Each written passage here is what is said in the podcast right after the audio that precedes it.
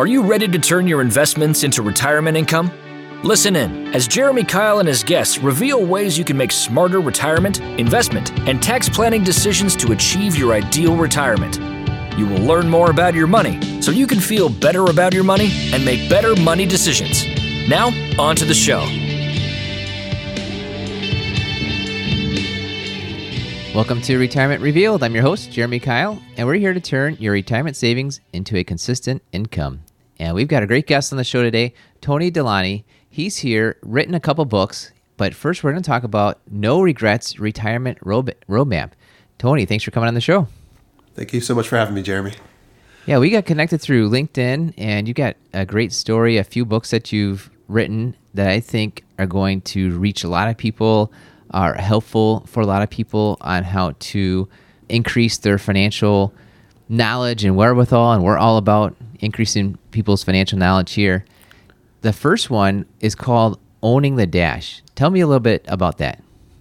Absolutely. So I've been in the financial services industry for just under two decades, and uh, came into it right out of college. And in that time frame, got married, had two children, and basically started a family and my, my focus has always been helping families so i've always had a passion for it but back in 2015 i had a life event that really just kind of changed the trajectory for me and unfortunately it was a bit of a sad event i had a cousin his name was greg plitt uh, p-l-i-t-t and Greg was actually very famous in the fitness world. He was on the cover of over 250 fitness magazines, and just you'd look at him and then look at me, and you wouldn't believe he was my cousin. Um, he, he, had a bit better physique than I do, but uh, unfortunately, he uh, uh, passed away unexpectedly in 2015. And after he passed, one of the things that he had during his life was a website where members would go in to ask questions on life and fitness, and he would answer those questions. And as a way of remembering my cousin, I started watching those videos in more depth and discovered that a lot of his philosophies, as they relate to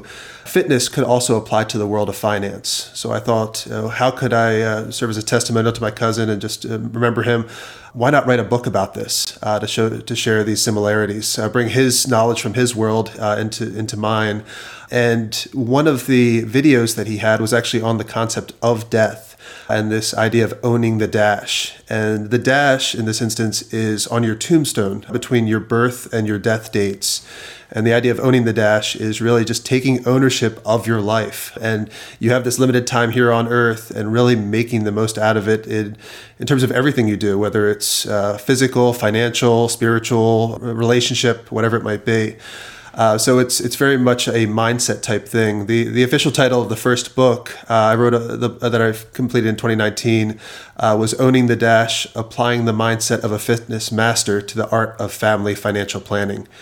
So yes, that book came out, had a, a great bit of success, and um, just really inspired me to try to help others, help families in any way I can. And since that time, I've written a children's picture book that, that teaches a basic financial lesson with, with more to come, uh, more children's picture books. And then just recently, I launched the No Regrets Retirement Roadmap, which is a book that's all about the transition into retirement. So the first book was really written for young families. This one is all about the transition for individuals or couples. Um, trying to make that very difficult decision on am I ready and, and what do I need to know?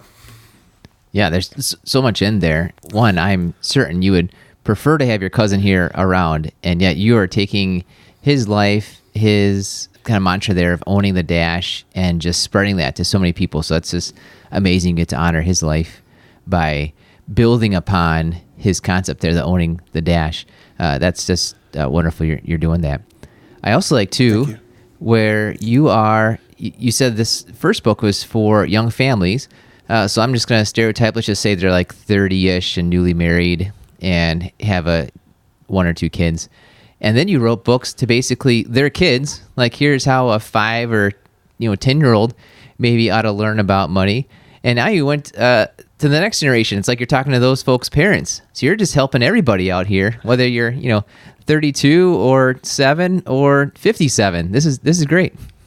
As I said, the passion's always been families, and it's it's multi generational. So when sometimes when there's one person in the family that really has a passion for it, they, they want to spread that word to others, and sometimes it's really hard. Uh, you know, for for our lifetimes, talking about money for a lot of families has been a taboo topic.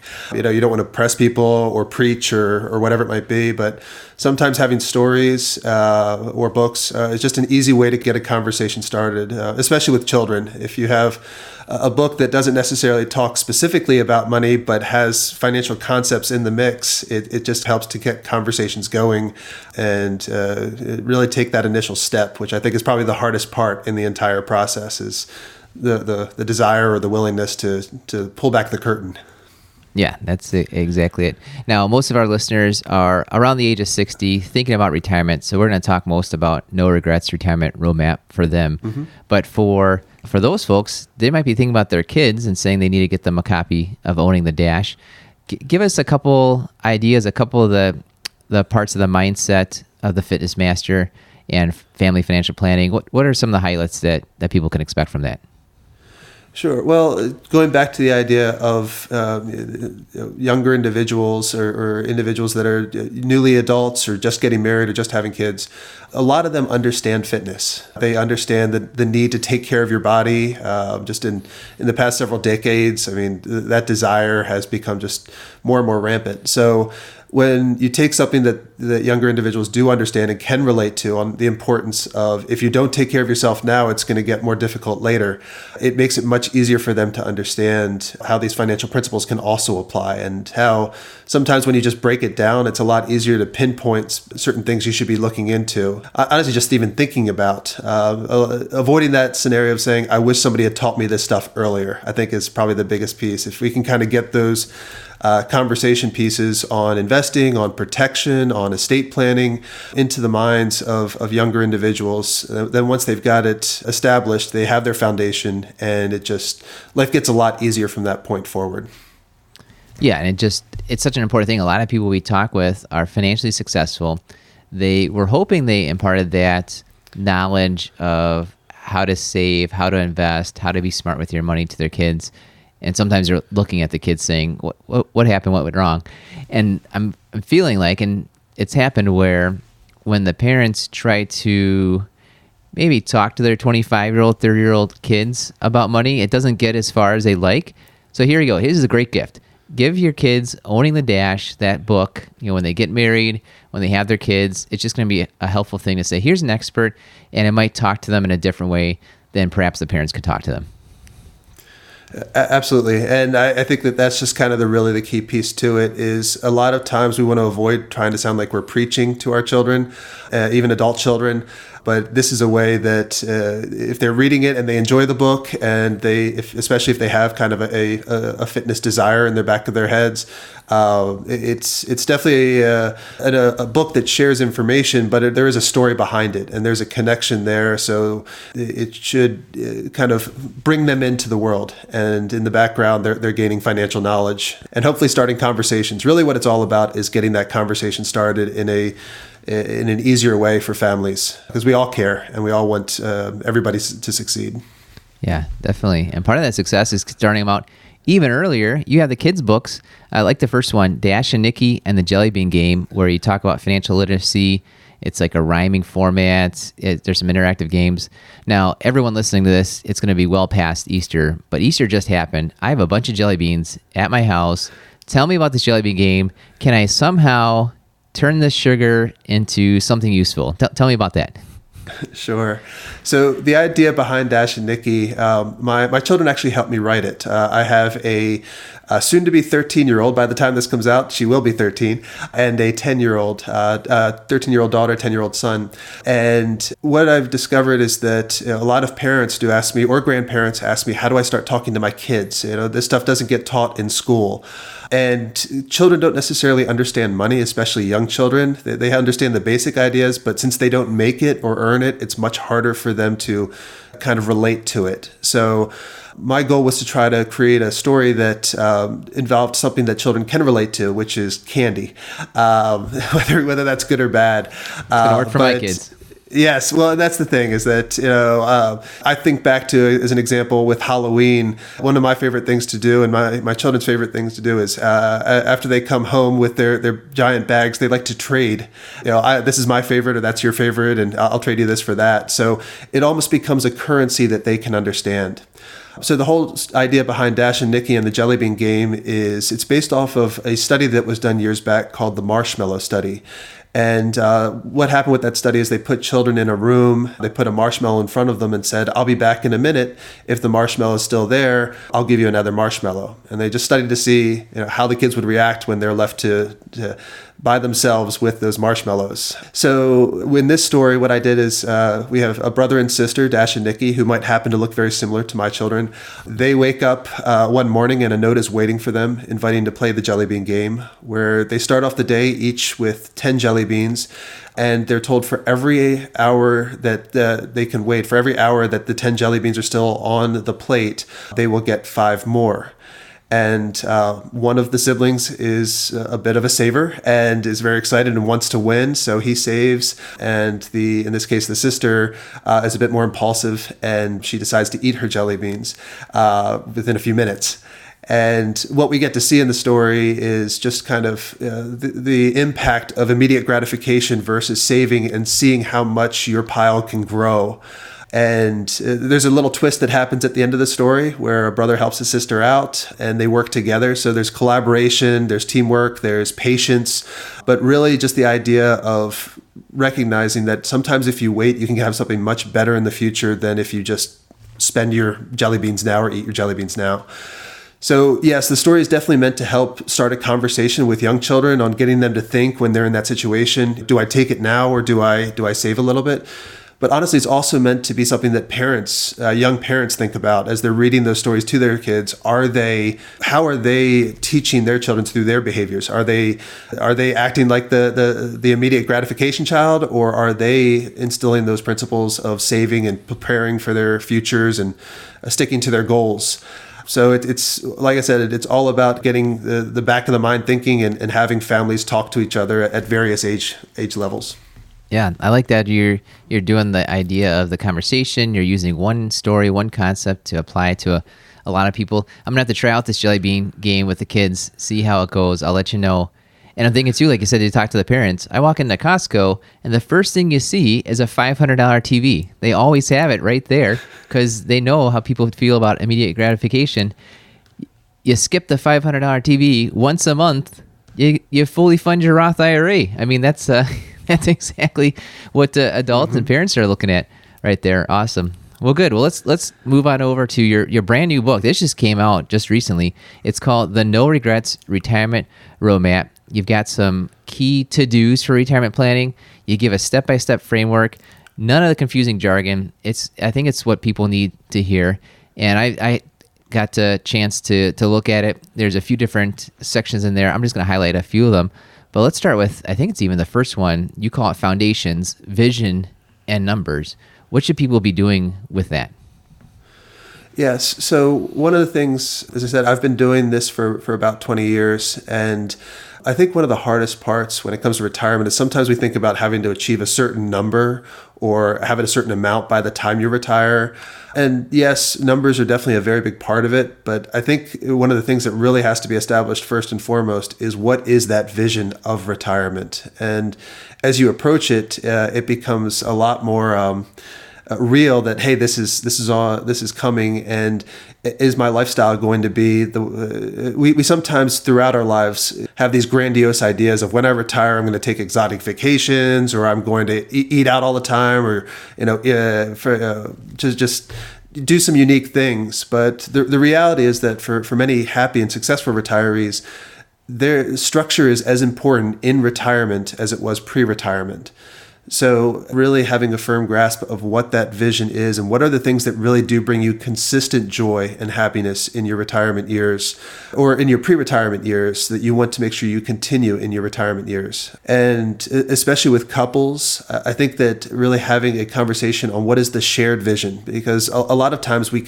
we keep our, our desires to ourselves. And uh, in some instances, if that conversation is not had, you might have what, what I call almost the silent treatment for the first year of retirement, where cu- couples are kind of, they have their idea of what they plan to do, and, and one person has one and one person has another. And it, it just becomes almost a, instead of we're working together to build this, this retirement dream, it becomes kind of a, you know, almost like we're, we're frustrated at the other person for not allowing me to pursue what I want to pursue. So, it really is about understanding uh, what you want in your retirement years, what that looks like. And then once you do know that, then it's much easier to kind of put the numbers around making sure that, that uh, those dreams can become a reality. Yeah, you start with a vision first. The numbers are there just to back it up. And so many people get that the exact opposite. I've had people walk in and they say, I need to get to a million dollars. I run the numbers and say, Well, no, you don't. Like the million dollars is actually not necessary for what you're trying to do.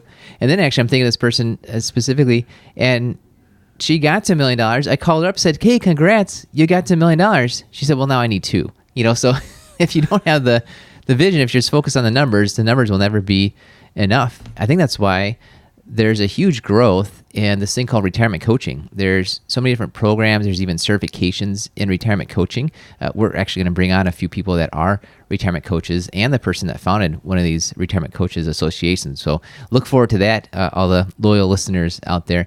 But I love how you've put that first, vision first, number second, and of course numbers are important. And one of the big things that you have a whole chapter on, it's called taxes saved, happiness earned I love both those things saving taxes, happiness. Okay, tell, tell us about that. Sure. So, what I would say is that the most successful uh, families I've seen uh, throughout pre or post retirement, there are two real big words that I focus on uh, or that I see are kind of incorporated into their lives. One is flexibility. So, not being too rigid in, in how you approach things or not confining yourself to, to certain, uh, this is the way it has to be or I'm not going to be happy. The other piece, though, is systematizing as much as possible. And when you're in your working years, you have structure built in in terms of these are the hours I wake up, I work, I eat, I uh, do whatever activities it may be. Once you go into retirement, a lot of times the fear starts to build because all of a sudden there isn't a system in place. And that system can apply to so many things. The first thing is really the cash flow. You know, we're used to having a paycheck come in biweekly or monthly or however it might be. And then all of a sudden, I just have this large lump sum of money and I don't know what to do with it, whether it's that million that that individual is referring to or two million.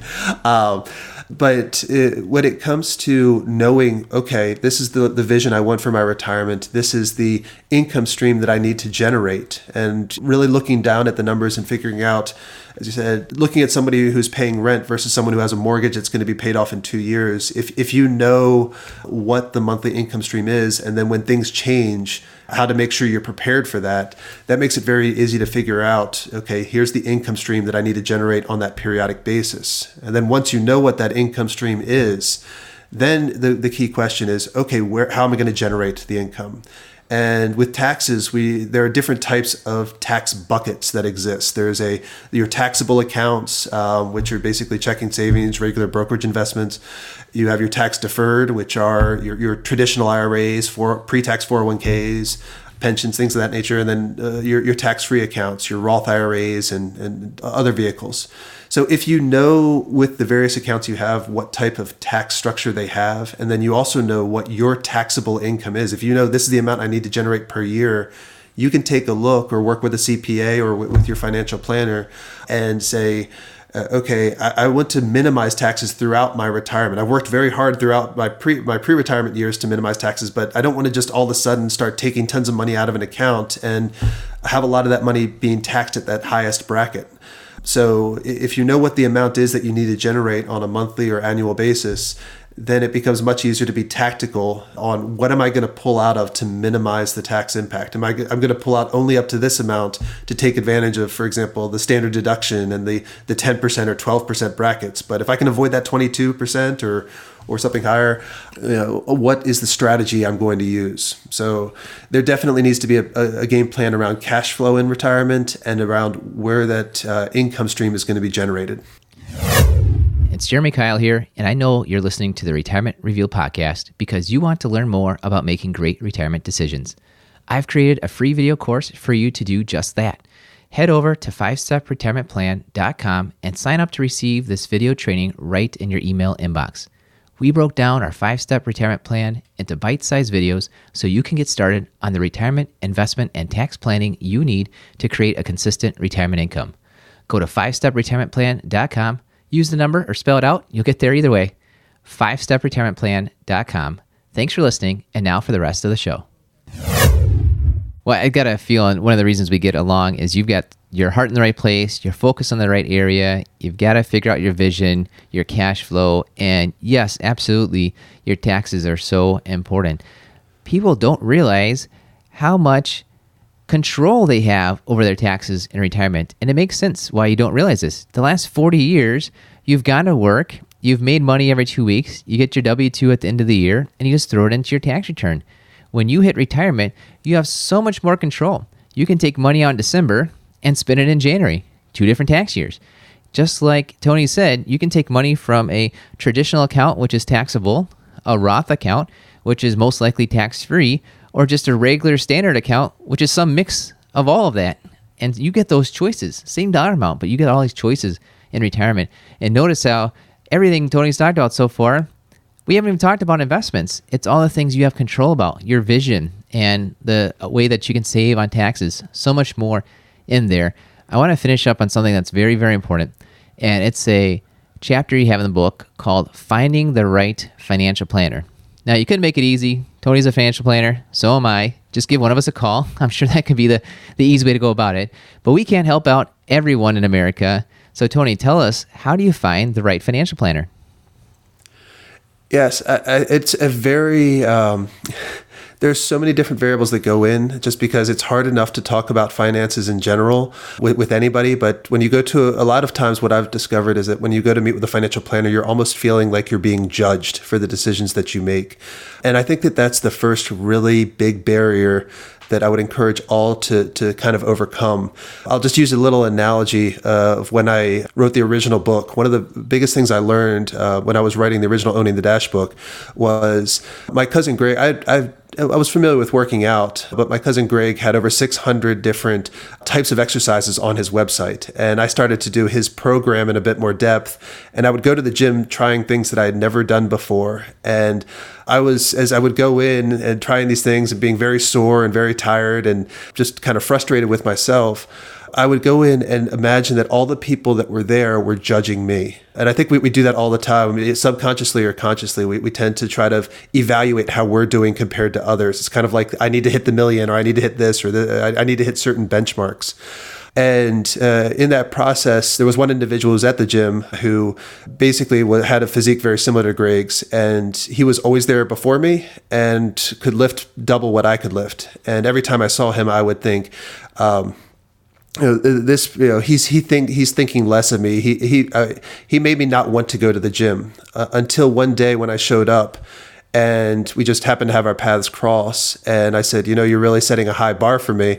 And he responded back. I wasn't expecting anything back, but he responded back, no, no, no, man. I've been watching you. You've been doing great. Um, you're really keeping me motivated. And long story short, that person who I feared every day going into the gym now was a source of inspiration for me. We became friends and we motivated each other in that environment.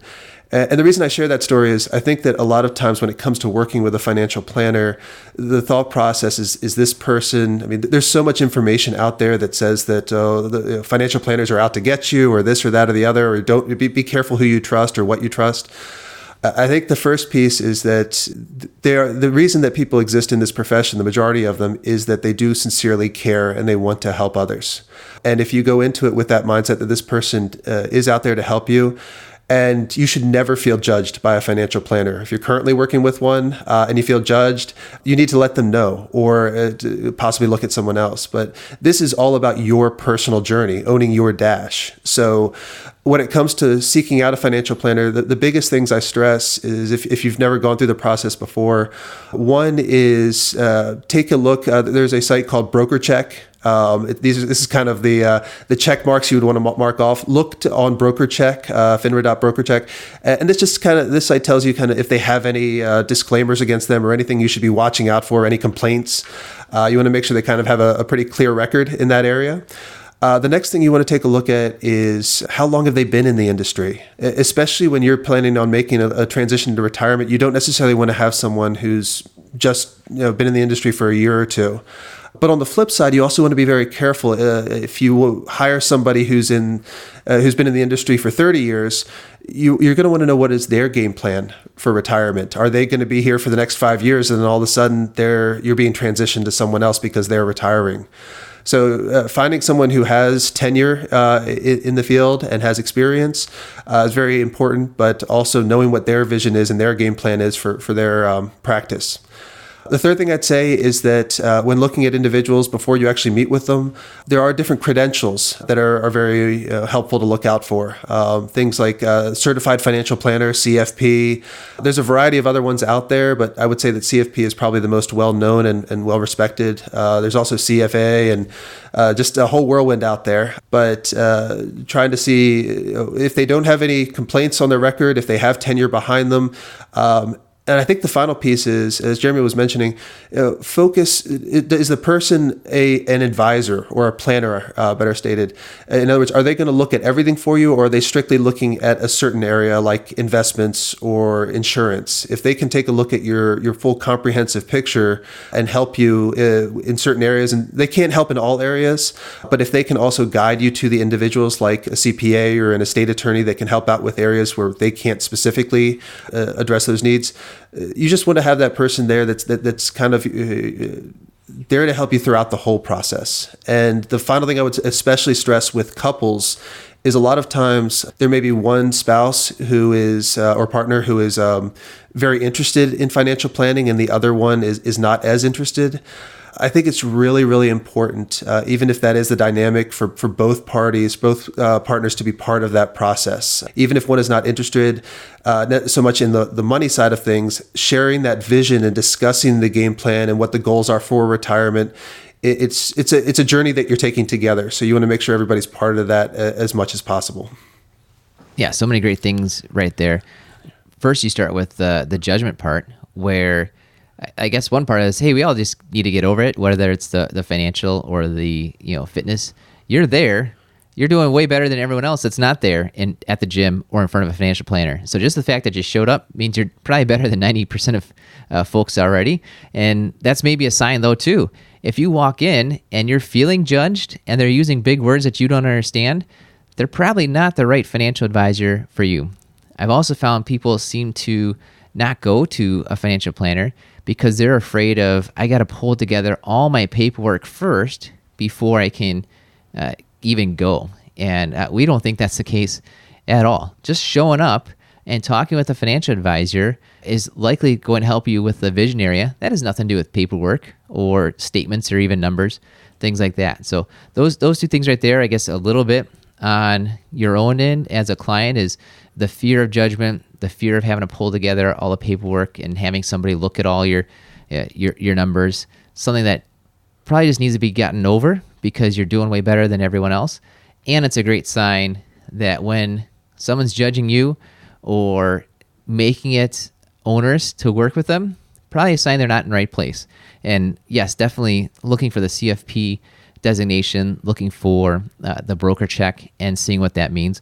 We've got a guidebook ourselves. It's called Three Things You Should Know Before Choosing a Financial Advisor.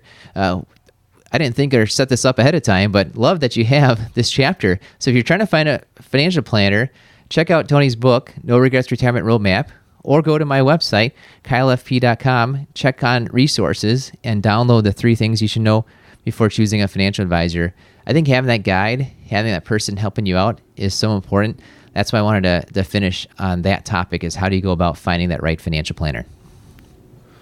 Absolutely. And it's uh, as I, I, often say, if you can put up with the financial planner for the first six months, because yes, it's a lot of work, it's a lot of trying to pull back the curtain and, and bring. Uh, the analogy I really like to use is when you first go to meet with a financial planner, it might be it might feel like you're taking a puzzle box and throwing the puzzle box all out on the table. And in the first year, perhaps the biggest objective is just to get a frame around that puzzle. And every year it gets easier and easier But um, it was just like me going to the gym initially, uh, going back to my cousin Greg's analogy. Um, it, it's really sore. You're in a lot of pain. You're questioning if this is the smart thing to do. But the longer you do it and the more stability and, and, and more of a habit you build and the more systems you have in place, it just gets easier and easier and a lot more exciting. And those dreams start to really feel like realities and become realities before you know it.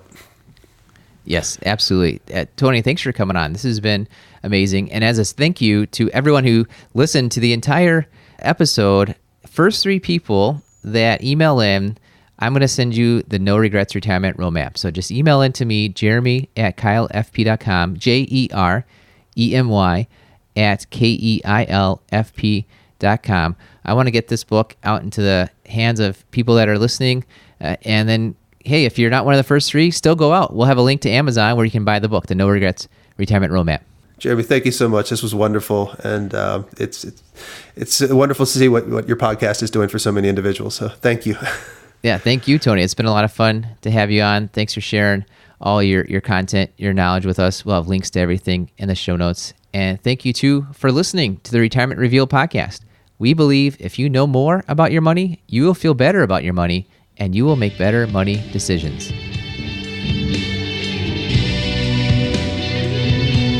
Thank you for listening to the Retirement Revealed podcast. Click on the subscribe button below to be notified when new episodes become available. Visit retirementrevealed.com to learn more. The information covered and posted represents the views and opinions of the guest and does not necessarily represent the views or opinions of Keil Financial Partners. Keil Financial Partners does not provide legal, accounting, or tax advice. Consult your attorney or tax professional. Representatives have general knowledge of the Social Security tenets. For complete details on your situation, contact the Social Security Administration. Keil Financial Partners is a part of the Thrivent Advisor Network, a registered investment advisor. The content has been made available for informational and educational purposes only. The content is not intended to be a substitute for professional investing advice. Always seek the advice of your financial advisor or other qualified financial service provider with any questions you may have regarding your investment planning.